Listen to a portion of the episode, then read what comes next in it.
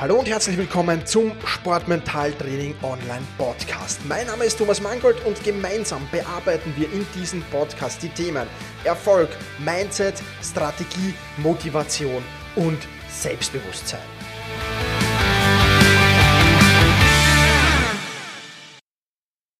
Hallo und ein herzliches Willkommen zur 64. Podcast-Folge des Sportmentaltraining Podcasts. Mein Name ist Thomas Mangold und ich freue mich sehr, dass du heute wieder mit dabei bist.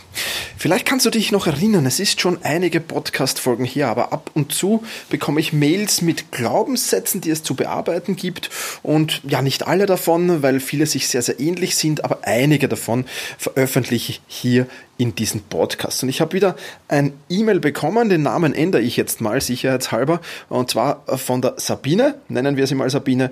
Und ähm, ja, sie schreibt, dass sie Beachvolleyballerin ist und gerne in höherklassigeren Turnieren mitspielen möchte. Jedoch hat sie den Glaubenssatz, dass ihre Ballannahme im Beachvolleyball nicht gut genug ist, ähm, ja, irgendwie implementiert und deshalb gelingt ihr das im Turniermodus auch nicht. An sich ist meine Ballannahme und Ballkontrolle echt stabil, schreibt sie.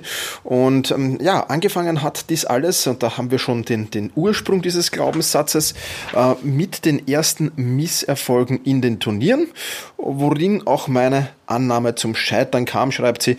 Und ja, weshalb sie so denkt und in diesem Glaubenssatz denkt. Und in dieser Podcast-Folge will ich äh, für die Sabine, aber auch für dich natürlich, wenn du einen Glaubenssatz hast, den auflösen. Wir können hier jetzt natürlich nicht sehr tief ins Detail hineingehen in diesen Podcast äh, zum Thema Glaubenssätze. Ähm, nicht umsonst gibt's auf Sportmentaltraining, äh, sport-mentaltraining.com einen ähm, ganzen Kurs zu diesem Thema im Membership, nämlich nur zu Glaubenssätzen, einen ganzen Videokurs. Aber wir werden jetzt einfach dem Glaubenssatz von der Sabine, nämlich meine Ballnehmer Ballannahme ist nicht gut genug für höherklassige Turniere, mal auf den Grund gehen. Und als erstes müssen wir da die Absicht des Glaubenssatzes hinterfragen. Was, Sabine, könnte die Absicht des Glaubenssatzes sein? Ähm, ich kann jetzt natürlich hier nur mutmaßen ähm, und dir nur sagen, was sehr, sehr häufig ähm, der Grund oder die Absicht eines Glaubenssatzes ist.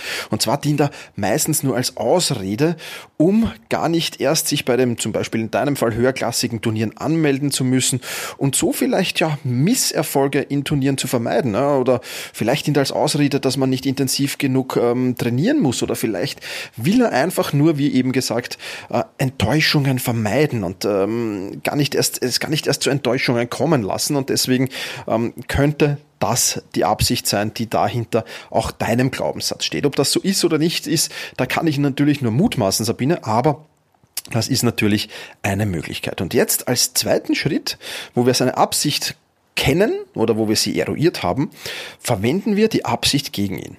Ja, also wenn das, wenn die Absicht jetzt wäre, Enttäuschungen äh, zu vermeiden, gar nicht, es, es erst gar nicht zu Enttäuschungen kommen zu lassen, dann würden wir diese Absicht gegen ihn verwenden, indem wir sagen, ja, okay, lieber Glaubenssatz, aber ist es nicht eine viel größere Enttäuschung, es gar nicht versucht zu haben, bei diesem höherklassigen Turnieren anzutreten? Dann weiß ich es wenigstens, äh, dass es nicht geklappt hat. Aber wenn ich es gar nicht versuche, enttäusche ich mich doch viel, viel mehr, als ich es tue, ähm, wenn, wenn, wenn ich versuche und dort Enttäuschungen erleide, oder? Ja, also das könnte zum Beispiel so eine, so eine ähm, Absicht gegen ihn verwenden Sequenz sein.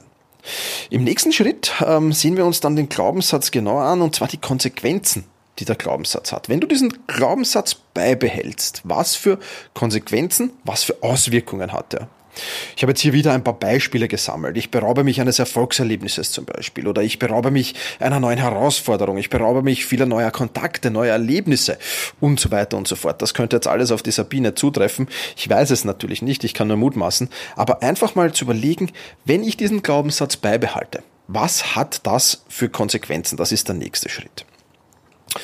Dann definieren wir den Glaubenssatz um. Das heißt, wir, wir erstellen einen, einen etwas anderen Glaubenssatz. Und äh, das kann dann zum Beispiel lauten, kann es sein, äh, dass es gar nicht so sehr an der Ballannahme liegt, sondern einfach am fehlenden Mut? Oder kann es sein, dass es gar nicht so sehr an der Ballannahme liegt, sondern am fehlenden Eifer? Also da einfach eine Umdefinierung dieses Glaubenssatzes vornehmen. Auch eine sehr, sehr spannende Sache, die ja viele neue Erkenntnisse auch bringen kann. Nächster Schritt, Verallgemeinerung des Glaubenssatzes. Ja, da könnte man jetzt im Fall von der Sabine sagen, lieber Glaubenssatz, willst du damit sagen, dass bei den besseren Turnieren alle Spieler eine perfekte Ballannahme haben? Alle Spieler eine bessere Ballannahme haben, als ich es habe? Ja, auch das ist eine Frage, äh, die sich äh, durchaus berechtigt ist. Und so verallgemeinere ich den Glaubenssatz ein wenig. Und der nächste Schritt ähm, ist dann einfach Gegenbeispiele zu finden. Ja, ähm, da kann man sich jetzt im Fall von der Sabine Turniere, diese höherklassigeren Turniere einfach ansehen und bei den Spielern ganz, ganz genau auf die Ballannahme achten, wie sie den Ball verwerten achten. Und das ähm, kann dann ganz, ganz neue Erkenntnisse bringen. Zum Beispiel die Erkenntnis, dass die eigene Ballannahme ja vielleicht viel, viel besser ist als der Großteil der Spieler, die die, die, die Ballannahme dort bei diesen Turnieren haben. Ja, also auch das natürlich eine, eine Sache, die sehr, sehr spannend sein kann und ähm, die man sich natürlich genauer ansehen muss. Ja? Und im Großen und Ganzen sind wir fast schon beim letzten Schritt ange an, angekommen, Sabine. Den letzten Schritt sage ich dir gleich noch. Aber wenn du all diese Punkte durchgehst, ja, dann wirst du ganz andere Blickwinkel auf diesen Glaubenssatz haben, ganz anderen Blickwinkel auf deine Ballannahme vielleicht auch haben. Und damit kannst du, und das ist dann der letzte Schritt, diesen Glaubenssatz in Rauch aufgehen lassen. Das heißt, schreib den Glaubenssatz wirklich auf ein Blatt Papier, ähm, geh irgendwo hin, wo nichts Feuer fangen kann und zünde den dann wirklich an und sieh zu, wie dieser Glaubenssatz da schön langsam verbrennt und sich in Luft auflöst und sich damit auch dein Glaubenssatz in Luft auflöst. Das könnte so eine Step-by-Step-Anleitung sein, wie man Glaubenssätze auflöst, wie du, lieber Sabine, diesen Glaubenssatz auflösen kannst. Ich denke, es ist eine ganz, ganz spannende Sache und ähm, ja, zeigt dir sicher viele neue, neue Dinge auf, ähm, die du, mit denen du vielleicht gar nicht gerechnet hast, die du gar nicht so am Schirm gehabt hast, weil diese Fragen oder diese, diese, diese Dinge, diese Schritte, die ich dir da aufgezählt habe, einfach ganz, ganz neue Blickwinkel, für ganz, ganz neue Blickwinkel und damit auch für neue Erkenntnisse sorgen. Also, liebe Sabine, ich wünsche dir viel, viel Erfolg bei der Auflösung des Glaubenssatzes, viel, viel Erfolg auch bei den höherklassigen Turnieren. Ich bin mir sicher, äh, du wirst das rocken und ähm, ja, dabei alles Gute. Und solltest du irgendeine Frage an mich haben, irgendeine Herausforderung haben, im, aus, aus, aus Sportmentaltrainingssicht, ähm, auch einen Glaubenssatz haben, muss aber kein Glaubenssatz sein, kann auch irgendetwas anderes sein, dann zögere nicht, geh auf sport-mentaltraining.com und nutze die Kontaktfunktion, um mir dein Anliegen zu senden.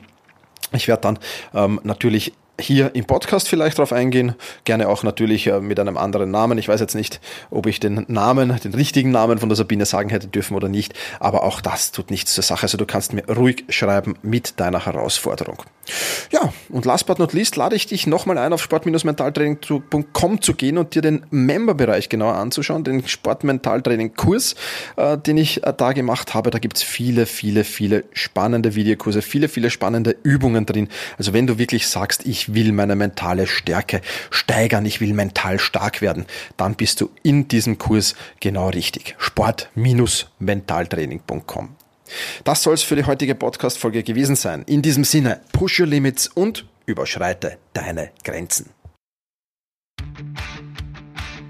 Viele weitere spannende Informationen rund um das Thema Sportmentaltraining, rund um deine mentale Stärke findest du im Bonusbereich zu diesem Podcast. Wenn du dich dazu anmelden willst, dann wechsle jetzt auf sportmentaltraining.online/bonus. Und wenn du denkst, dass eine Freundin, ein Freund, ein Vereinskollege, eine Athletenkollegin von diesem Podcast profitieren kann, dann sei doch so lieb und teile diese Podcast-Folge mit dieser Person. In diesem Sinne, vielen Dank, dass du dabei warst und push your limits, überschreite deine Grenzen.